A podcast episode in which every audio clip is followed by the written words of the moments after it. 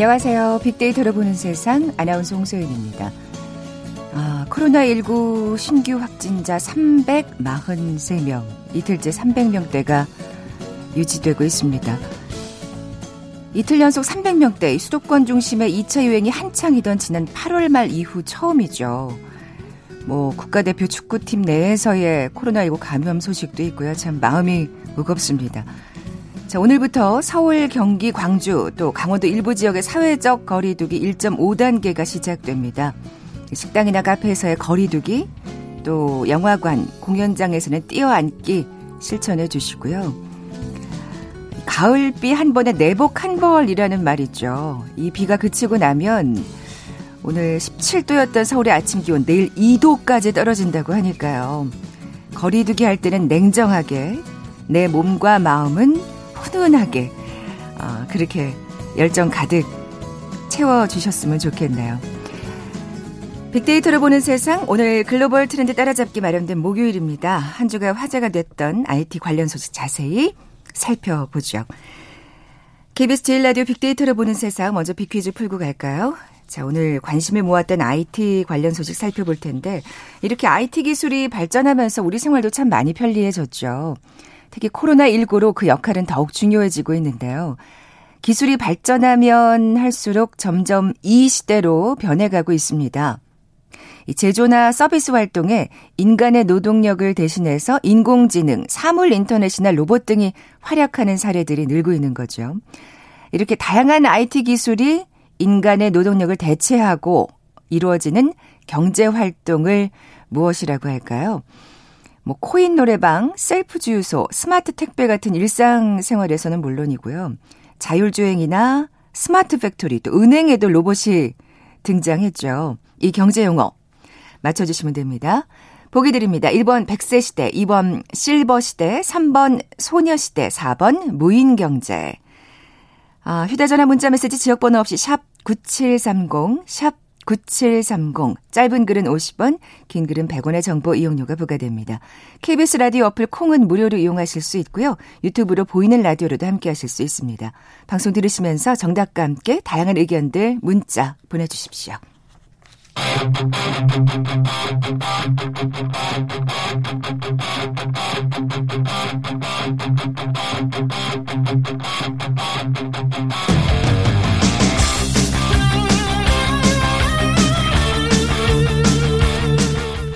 궁금했던 ICT 분야의 다양한 소식들 재미있고 알기 쉽게 풀어드리는 시간이죠. 글로벌 트렌드 따라잡기. 한국인사이트 연구소 김덕진 부소장 나와 계세요. 안녕하세요. 네, 안녕하세요. 김덕진입니다. 이번 주 화제가 된 IT 이슈는요? 네, 일단은 아마존이 국내 진출을 합니다.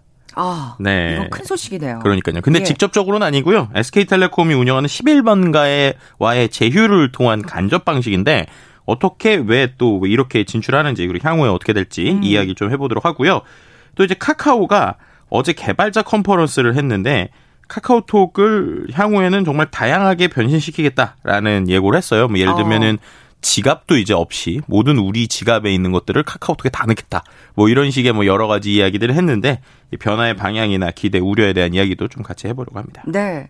뭐 이 카카오의 그 당찬 포부대로 사실 지금 그 지갑을 안 가지고 다니게끔 하는데 진짜 뭐라 그럴까 이루어지고 있어요. 그런 예 진행이 되고 있는 음, 정말 사실인 맞습니다. 것 같아요. 네, 뭐 예. 실제로 지금 뭐 여러 가지 법안이 바뀌면서 이제 가장 컸던 게 우리가 이제 운전면허증 같은 경우는 그래도 이제 실물 카드를 들고 다녔었는데 이것도 이번에 이제 풀렸죠. 그래서 통신사에서는 이미 어, 자기들의 앱을 통해 가지고 뭔가 스마트폰 안에서 아예 이제 운전면허증을 볼 수도 있게 됐는데 뭐 이런 방식이 이제 카카오톡에도 들어온다라고 음. 생각하시면 될 것 같고요.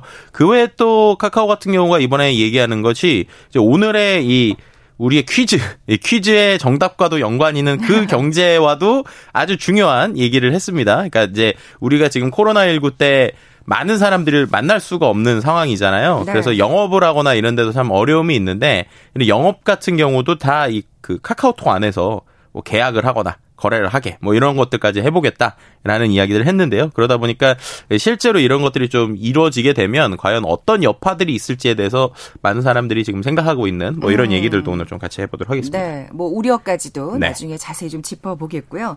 우선 아마존 얘기 먼저 해보겠습니다. 음. 예. 뭐 아마존 하면은 우리가 다 알다시피 전 세계 최대 전자상거래 업체잖아요. 그렇죠. 그 업체가 이제 SK텔레콤과 손을 잡고 한국 commerce 진, 시장에 진출을 합니다. 그러니까 그 commerce 우리가 하고 있는 여러 가지 뭐 요즘에는 네이버 쿠팡도 있지만 과거에 과거라고 하는 게 좀 민망하긴 한데 이른바 이제 이커머스 하면은 제일 많이 나왔었던 게 원래 옥션 아니면은 뭐 G마켓 그리고 11번가 이런 사이트들이었잖아요. 네. 근데 그중에서 이제 11번가라는 사이트를 SK텔레콤에서 운영하고 있어요. 그런데 이번에 SK텔레콤에서 운영하는 11번가와 그리고 아마존이 손을 잡고 국내에 진출한다라고 하면서 이제 상당히 화제가 되고 있는 상황입니다. 네. 뭐 이게 직접 들어오는 게 아니라 SK텔레콤과 손을 잡는다는 게 또 눈길을 끄네요. 네, 맞습니다. 네. 이제 실제로 뭐 지금 방식에 대해서 뭐 여러 가지 이야기가 나오고 있는데 가장 큰 방식으로 예상되는 건 이제 11번가 사이트 안에 지금도 이제 해외 직구를 하는 탭들이 있거든요. 그 안에 이제 아마존이 들어오는 방식이라고 보시면 될 것 같아요. 그래서 두 가지 중에 하나로 지금 예상이 되는데 첫 번째는 아마존에서 잘 팔리는 물건들을 마치 쿠팡이 하듯이 미리 이제 국내에 갖다 놓는 거예요. 음. 그럼 국내에서 이제 우리가 어떤 물건을 시키면 그게 원래는 아마존에 있는 물건이지만 국내에 이미 가져와 있으니까 네네. 마치 우리가 쿠팡에서 배송을 받듯이 뭐 하루 만에 받는다든지 이틀 만에 받는다든지 이게 이제 첫 번째 방식으로 예상되고 있고 두 번째는 국내가 아니더라도 실제로 아마존이 일본에 지금 직접 진출해 있거든요. 네. 그러니까 물건 자체를 미국에서 오는 게 아니라 일본에서 오기만 해도 상당히 시간이 줄 거잖아요. 그렇죠. 그래서 이제 우리나라 사람들이 좋아하는 다양한 어떤 어 취향들 혹은 우리나라에서 많이 사는 물건들을 11번가 등을 통해서 파악한 다음에 그 물건을 우리나라에 직접 갖다 놓는 게 아니라 일본에서 이제 그것을 가져올 수 있게 약간의 음. 이런 두 가지 방식 중에 하나로 향후 지금 될 것으로 보여지고 있고요. 그래서 어쨌든 아마존 코리아 뭐 우리가 아마존닷컴에서 코리아 사이트가 나오는 건 아니고 네, 11번가를 통해서 그 안에서 클릭해서 나오는 이런 방식으로 음. 지금 어, 논의가 되고 있는 상황입니다. 그 11번가와 그 협업 그러니까 협약을 체결을 했겠네요. 네, 뭐 예. 이제 단순한 협약보다 오히려 아마존이 11번가에게 한 3천억 규모의 투자 유치 투자를 하는 것도 지금 예상이 아, 되고 있어요. 예, 예. 그래서 이 방식으로 어떻게 하느냐 이제 전환 우선주라고 하는 한 방식인데요. 이게 뭐냐면 어, 특정 기간이 지나면 보통주로 전환될 수 있는 주식을 이제 외국 기업에게 주는 거죠. 그러니까는 어, 아마존이 11번가에 3천억을 투자하고 그것에 대한 주식의 권한을 받는 거니까 일부 뭐 지분 투자에 가깝다라고도 볼 수 있을 것 같습니다. 음. 직접 들어오는 게 아니다. 음. 이런 방식으로 들어오는 이유도 있을 것 같고 음. 또 이게 또 무슨 차이점이 있을까 궁금하기도 네. 하고요. 그렇죠. 또 소비자들 입장에서는 이게 뭐가 우리한테 좋은 거지? 음, 그렇죠. 궁금해지기도 하고요. 많은 고민들이 아마 있을 것 같아요. 일단 제일 큰 거는 아마존 입장에서 한번 먼저 생각을 해볼게요. 네. 아마존은 아시겠지만은 뭐 전 세계적으로 뭐 일본도 그렇고 뭐 국가를 들어갔다 하면은 그 국가를 거의 제패한다고 해야 될까요? 음, 왜 이런 식으로 거의 그렇죠. 국가에 있는 모든 이커머스들 다 잡고 있는 상황이었어요.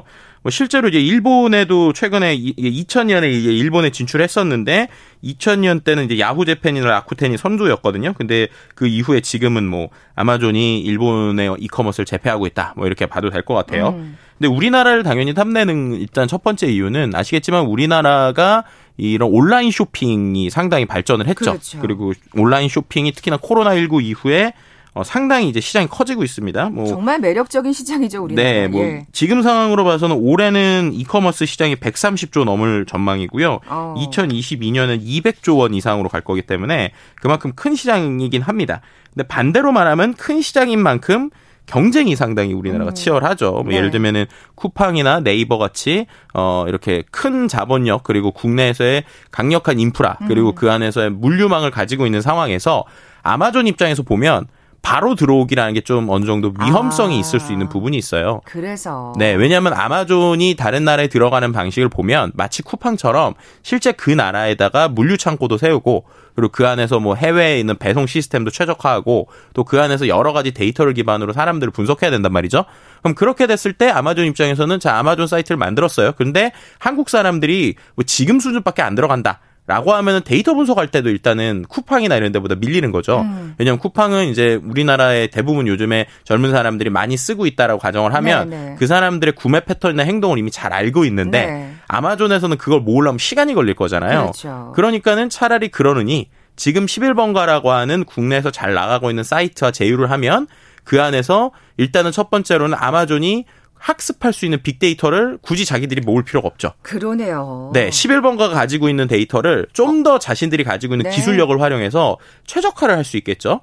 엄청난 정보죠, 그거. 네, 그렇죠. 그럼 예. 그렇게 되면 어 한국 사람들이 요런 요런 것들을 구매를 많이 하고 이런 패턴이 있으니까 아마존에서 자기들 중에 물건을 모두 다 가져오는 게 아니라 말씀드린 대로 이런 물건부터 한번 들여오자라는 식으로 간접적으로 먼저 시작을 해볼 수 있다라고 하는 게 좀 강점이다라고 볼 수 있을 것 같고요. 그래서 음. 어떻게 보면은 어떤 큰 리스크를 지면서 처음부터 들어오기보다는 아, 한국 시장의 특징을 좀 학습하면서 그 안에서 뭔가를 할 수 있는 요런 방식으로 어, 지금 아마존 입장에서는 11번과 이제 제휴를 한 이유라고 볼 수 있을 것 같고요. 음. 그럼 이제 SK텔레콤 입장에서 11번가 입장에서 보면 당연히 이들은 지금 어떻게 보면은 어, 상당히 큰 원동력이 필요한 상황이에요. 그렇죠, 그렇죠. 왜냐하면은 이커머스 시장 자체가 말씀드린 것처럼 원래는 G마켓이나 옥션 그리고 11번가 요 세 개의 회사가 싸우는 회- 거였는데 갑자기 이게 어, 네이버 그리고 쿠팡이라고 하는 맞아요. 강력한 두 명의 예, 음. 예. 플레이어가 들어오면서 점유율이 계속 떨어지고 있는 상황이란 말이죠.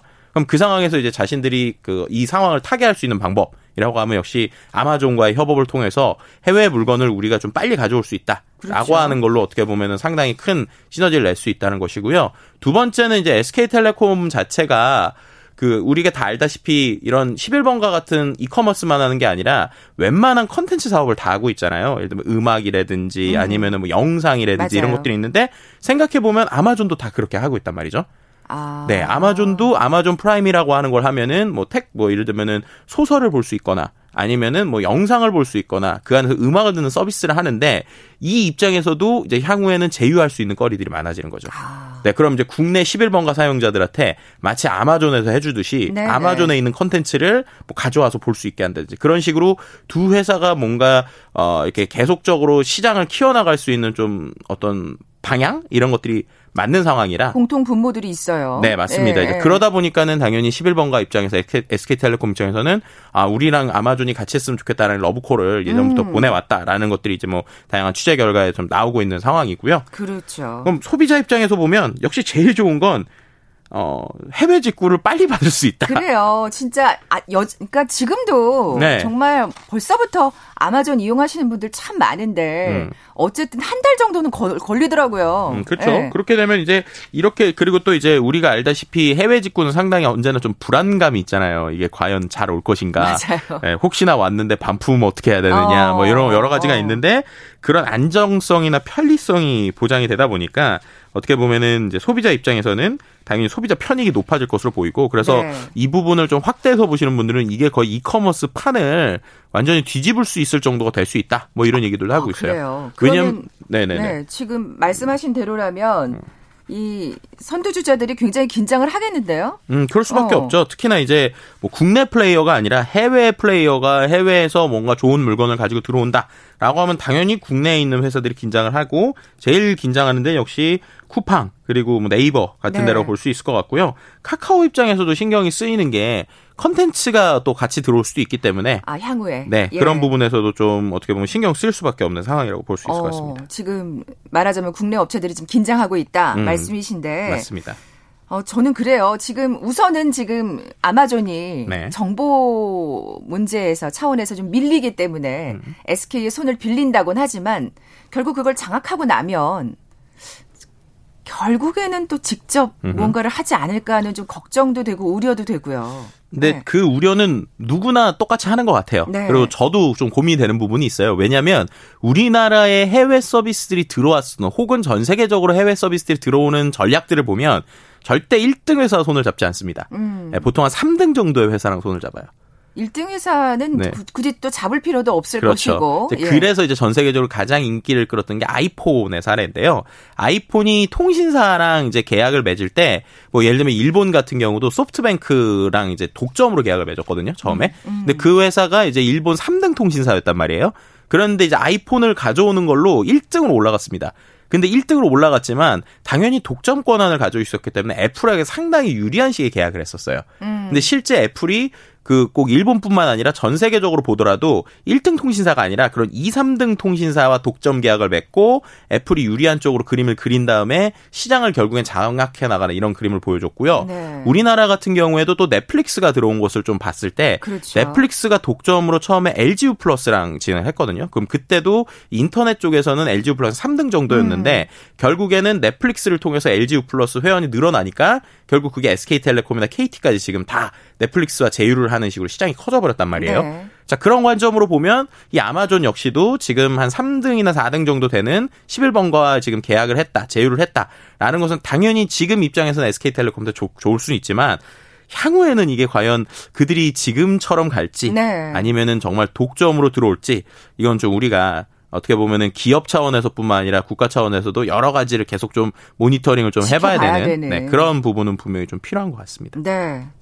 아, 아마존까지 들어온다고 하니까 이제 네. 왠지 어, 어쨌든 이렇게 조금 뭔가 불안감이 네. 엄습을 하는데 그렇죠. 뭐 실제로 보면 그거랑 비슷하게 이미 공격적으로 벌써 시작이 됐어요. 아, 그래요? 네, 어떤 걸 했느냐? 며칠 전에 이제 기사인데 아마존이 지금 한국 고객 대상으로 이미 무료 배송 프로모션에 들어갔습니다. 그러니까 99달러 이상만 사면 적극적이네요. 네, 아예 이제 예. 배송비 면제해서 가져오겠다라는 건데 그만큼 이제 한국 고객들이 어떠한 그 성향을 가지고 있는지를 분석하기 시작했다고 보는 게 정확할 것 같아요. 음. 왜냐하면 이렇게 하면 어쨌든 구조상 무조건 아마존이 손해 보는 구조거든요. 네. 99달러 이상 샀는데 무료로 배송해 준다고 비행기 타고 와야 되잖아요. 그 배송비가 어마어마하죠. 해외에서 그쵸. 건너오는 거. 네, 그럼에도 불구하고 한국을 위해서 이렇게 별도 프로모션을 하면서 한국 고객들을 많이 지금 보려고 하는 것 자체가 어떻게 보면 한국 고객에 대한 이제 좀 더 자세한 분석이나 데이터들을 수집하는 어떤 시작점이다라고도 볼 수 있을 것 같습니다. 탐색을 하겠다. 네, 맞습니다.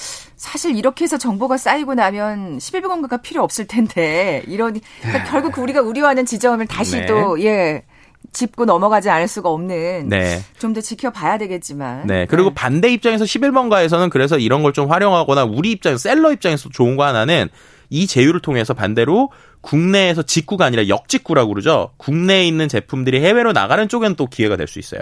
아. 왜냐하면 아마존과 11번가 제휴를 한다라는 것 네네. 자체가 예를 들면 향후에 이런 그림도 그릴 수 있겠죠. 제가 지금은 아마존 사이트에 뭔가 복잡한 절차를 거쳐서 상품을 올려야 해외에 팔리는데 음, 음. 그게 아니라 그냥 11번가에다가 올려놓으면 아. 네 그게 이제 해외에 있는 사람들도 그 안에서 구매하는 역직구 역시도 시장이 커질 수 있어요. 네. 그래서 이거 자체를 위기라고만 보기보다는 네, 네. 그 안에서 또 다른 기회가 나올 수 있어서 그 부분을 어떻게 더 강점으로 살릴 것이냐라는 네. 것도 우리가 같이 고민해 봐야 되는 부분인 것 같습니다. 그러네요. 일단 협약은 체결한 셈이고 네.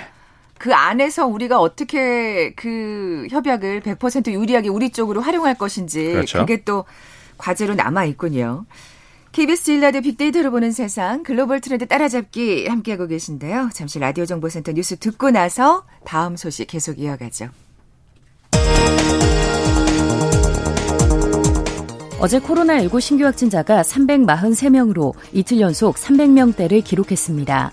국내 발생 293명을 지역별로 보면 서울이 107명, 경기 59명으로 가장 많았고 경남 28명, 전남 27명, 강원 20명 순입니다.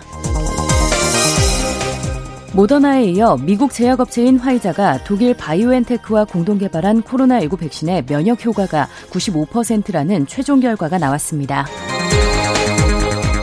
95%의 면역 효과를 지닌 것으로 알려진 화이자와 모더나의 코로나19 백신이 이르면 몇 주 내 승인을 받아 공급될 것이라고 미국 보건당국이 밝혔습니다. 공수처장 후보 추천위원회가 사실상 활동을 종료한 가운데 여당이 야당 측 추천위원회 거부권 행사를 강하게 비판하며 공수처법을 개정하겠다는 의지를 다시 한번 밝혔습니다. 공수처장 후보 추천위가 사실상 활동을 종료하고 민주당이 공수처법 개정 방침을 밝힌 데 대해 국민의힘 주호영 원내대표가 민주당과 추천위의 난폭이 도를 넘고 있다고 강하게 비판했습니다. 정부가 전세난 해소를 위해 앞으로 2년간 다세대, 빈 상가 등을 활용한 공공임대 11만 4천 가구를 공급하기로 했습니다. 내년부터 중산층 가구도 거주할 수 있는 중형 공공임대가 본격 조성됩니다. 이를 위해 정부는 내년 상반기까지 전국의 4만 9천 가구에 공공임대주택을 공급하기로 했습니다. 홍남기 경제부총리가 최근 원화 환율 하락세가 지속하고 있는 데 대해 언제든 적극적으로 대응하겠다고 말했습니다. 토마스 오헤아 킨타나 유엔 북한 인권 특별 보고관이 북한군의 한국 공무원 피살 건에 대해 정보 공개를 촉구하는 서한을 한국 정부에 전달했습니다. 앞으로는 보험 설계사 대신 인공지능 AI와 보험 상담을 하고 가입까지 할 수 있는 비대면 보험 모집이 허용됩니다. 지금까지 라디오 정보센터 조진주였습니다.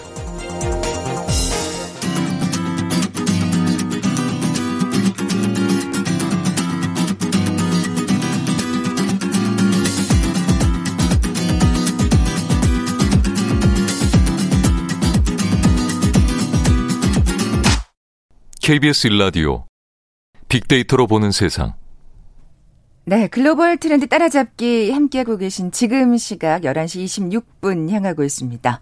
자, 김덕진 부소장님. 네. 힌트 요정. 뭐 오늘 근데 그렇게 어렵진 않은 것 같아요. 솔직히 아까 네. 그 저희 MC님께서 이 힌트를 아무렇지 않게 감정 없이 읽을 때 저는 너무 존경심을 표했어요. 왜요? 어떻게 이 힌트를 그렇게 우- 웃음을 참지면서 이렇게 저- 그 웃긴 힌트를 어떻게 이렇게 아무렇지 않게 슉 읽을 수 있을까? 역시 아. 프로 방송인의 능력은 대단하십니다. 이런 생각을 했었죠. 그 무슨 무슨 얘기인지 잘 모르겠는데 이러면서 빅퀴즈 다시 한번 내주세요. 네, 아, 이 힌트는 아니고요. 힌트는 어 시대인데 시대가 아닌 시대다. 뭐 이런 식으로 좀 깔아놓고 시작을 해보도록 하겠습니다. 네. 네. IT 기술이 발전하면 할수록 점점 이 시대가 되고 있죠. 뭐 제조나 서비스 활동에 인간의 노동력을 대신해서 인공지능, 뭐 사물 인터넷, 로봇 등 활약하는 사례들이 늘어나고 있는데요. 다양한 IT 기술이 인간의 노동력을 대체해서 결국 사람이 필요 없어지는 뭐 경제 활동을 무엇이라고 하는지 맞춰주시면 됩니다. 네, 1번 백세 시대, 2번 실버 시대, 3번 소녀 시대, 4번 무인 경제. 네. 오- 어, 정답 아시는 분들 저희 빅데이터로 보는 세상 앞으로 지금 바로 문자 보내주십시오. 어, 그러고 보니까 보기가 참 재밌었군요. 휴대전화 문자 메시지 지역번호 없이 샵 9730, 샵 9730입니다. 짧은 글은 50원, 긴 글은 100원에 정보 이용료가 부과됩니다. 자, 다음 소식은 카카오 얘기입니다. 예.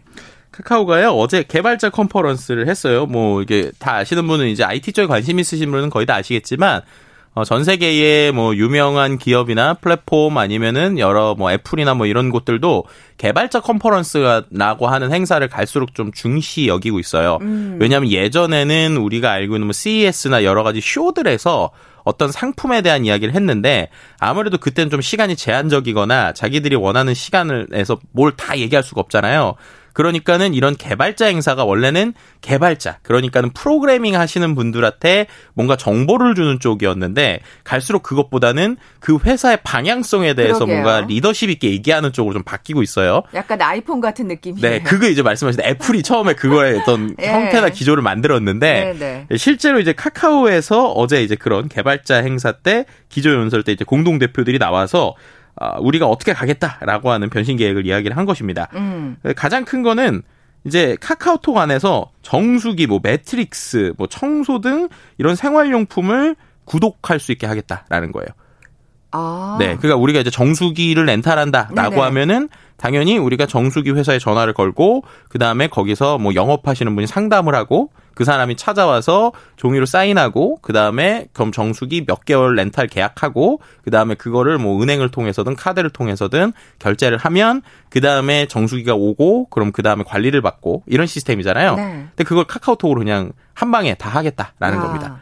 그러니까 예를 들면 이런 거죠. 카카오톡 안에서 어 뭔가 어 렌탈을 내가 하고 싶다 누르면 이제 원래는 과거에 사람이 와서 사인하고 이런 것도 그냥 다 스마트폰 안에서 확인 확인 확인하고 안면 인식으로 그 승인하고 그리고 나면은 그 다음에 그냥 바로 며칠 딱 날짜 잡으면 그날 그냥 정수기가 집에 오는 거죠.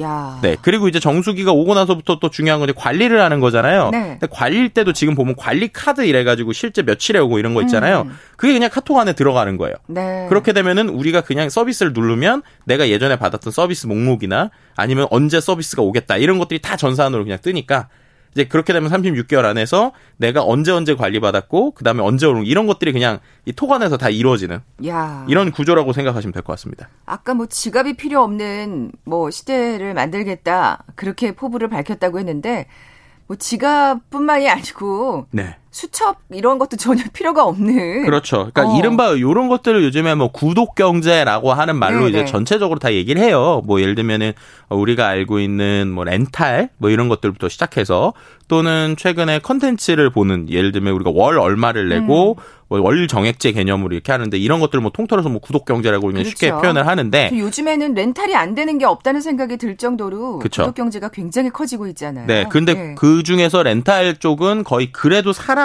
과 사람이 만나서 계약을 하거나 사람과 사람이 영업을 했어야 됐는데 그것도 다 이제 어떻게 보면 사람이 필요 없는 어, 비대면으로 하겠다. 뭐 이런 식의 이제 어떤 상황이라고 보시면 될 것 같습니다. 음. 그래서 말씀드렸던 여러 가지 신용 뭐 회원 가입, 신용 신용 조회, 전자서면 계약 결제 등을 그냥 몇 번만 이제 터치하면 될 수 있게 하는 것이고요. 그리고 그 안에서 메시지를 통해서 구독한 상품에 대한 여러 가지 알림 프로모션 정보를 주겠다는 건데요. 일단은 처음으로 시작하는 게 김치 냉장고, 그 다음에 어. 뭐 우리가 알고 있는 마사지기 이런 거 있잖아요. 네네. 뭐 이렇게 안마기 그리고 또 뭐 어, 어떤 상품에 대한 화장품 뭐 렌탈 아니면은 어, 어떤 이제 말씀드렸던 정수기 이런 것들까지 다양한 형태로 일단 먼저 시작을 하겠다라고 지금 얘기하고 있는 상황입니다. 야, 참 대단한데요. 뭐 그 구독 경제 분야는 그렇고 또 네. 다른 분야가 있을 거 아니에요. 네, 그래서 이제 이 부분과 또 함께 나오는 게 온라인 콘텐츠 분야에서도 유료화를 하겠다는 거예요. 그러니까 우리가 지금 대부분 뉴스를 볼 때 포털에서 그냥 돈을 안 내고 보기도 하지만 또 최근에 트렌드 중에 하나가 내가 워낙 예전과 다르게 정보가 많으니까 음. 그 정보를 잘 정리해서 그리고 사람들에게 가치 있는 걸 주는 거에 어느 정도의 비용을 좀 쓰는 것들이 최근에 또 트렌드로 있습니다.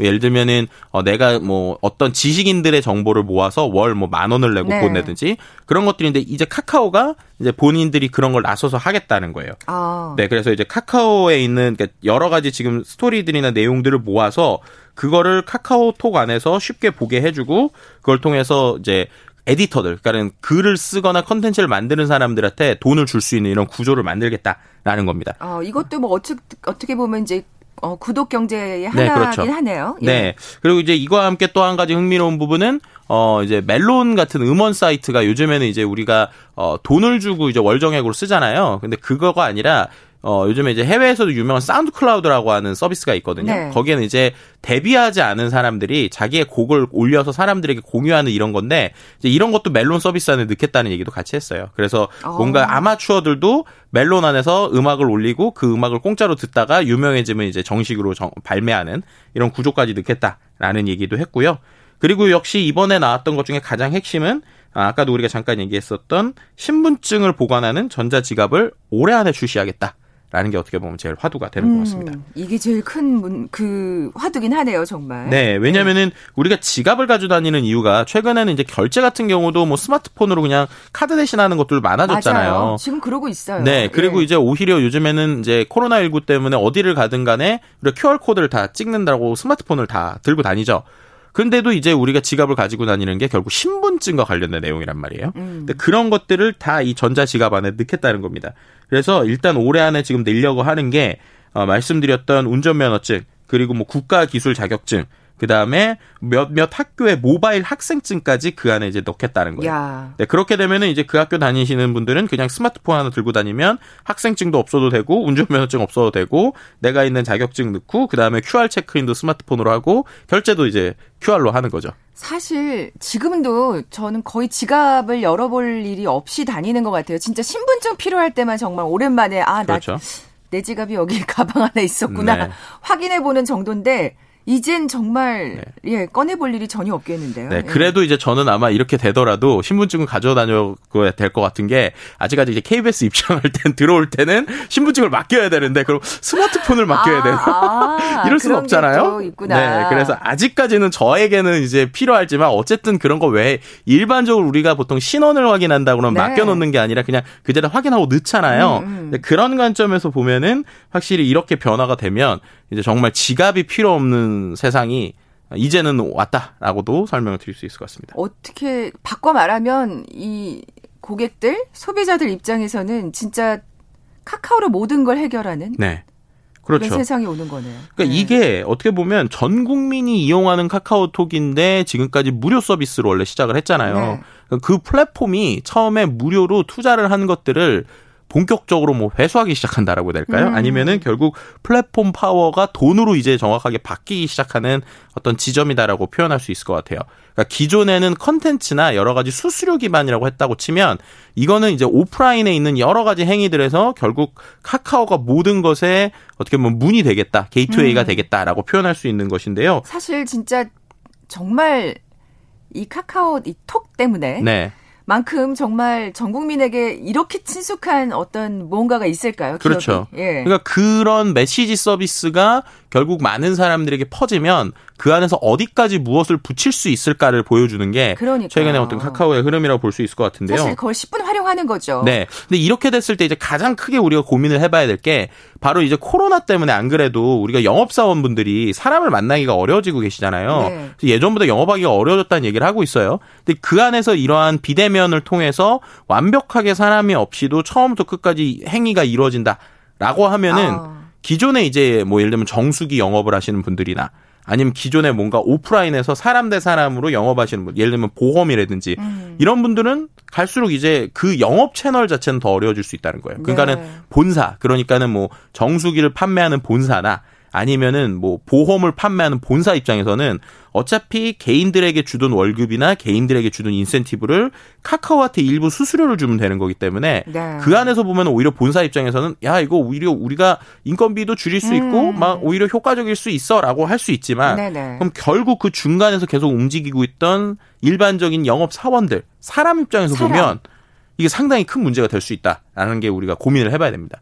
편리한 것만 생각해선 또 안 되는 또 문제가 있네요. 네, 맞습니다. 예. 근데 아마 이런 시장이 열리면 또 반대로 어, 일부에게 좀 중간 단계지만 부가 몰릴 또 확률도 있어요. 그러니까 이런 건 이제 플랫폼이 처음 시작될 때 특징인데 예를 들면 장기적으로 보면 모든 게 사람들을 대체할 수 있게 되지만 처음부터 그게 안 되거든요. 네. 그럼 처음에는 결국 이 중간적인 기술을 잘 활용하는 몇몇의 영업사원들한테 부가 상당히 빨리 아. 몰릴 확률이 있습니다. 왜냐하면 예전에는 물리적으로 한 사람과 계약을 하려면 예를 들면 10시간이 걸렸다.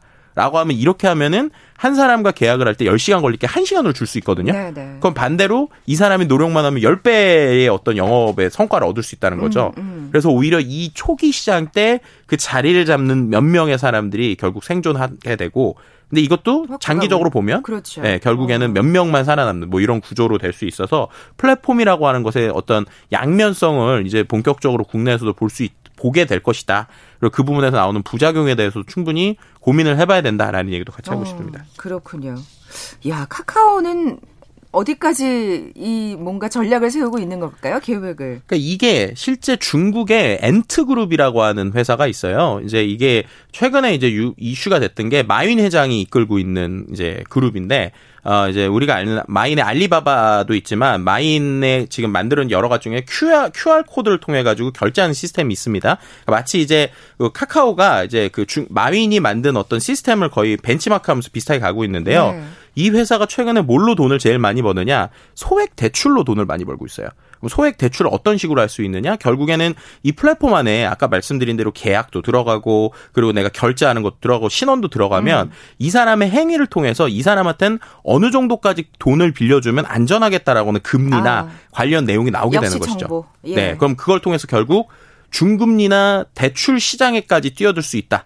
라는 거예요. 그래서 카카오도 향후에 결국 그림을 그리는 게 금융적인. 금융까지 네. 모든 것을 잡는 것이 아닌가라고 그릴 수 있을 것 같고요. 실제 중국에서는 일반 은행들이 이 엔트 파이낸스한테 더 이상 대결하더라도 우리가 쉽지 않다라고 음. 하면서 이제 거의 인정하는 정도의 수준으로 되고 있거든요. 네, 뭐 우리나라도 그런 일이 벌어지지 않으리란 법이 없는 것 같고요. 네, 맞습니다. 사실 이제 말씀하신 대로 아까 결국 사람의 문제가 이면에 있다고 말씀하셨는데 우리 소비자 고객 입장에서는 어머 되게 편리해졌다라고 생각 할 수 있는데 그렇죠. 하지만 깊게 들어가 보면 결국에는 피해를 당하는 사람이 우리가 되는 거니까. 그렇죠. 뭐 이런 거에 대한 또 경각심은 분명히 있어야 될 것 같습니다. 네. 그리고 예. 또한 가지는 해킹 문제 항상 이제 신경 써야겠죠. 아, 알겠습니다.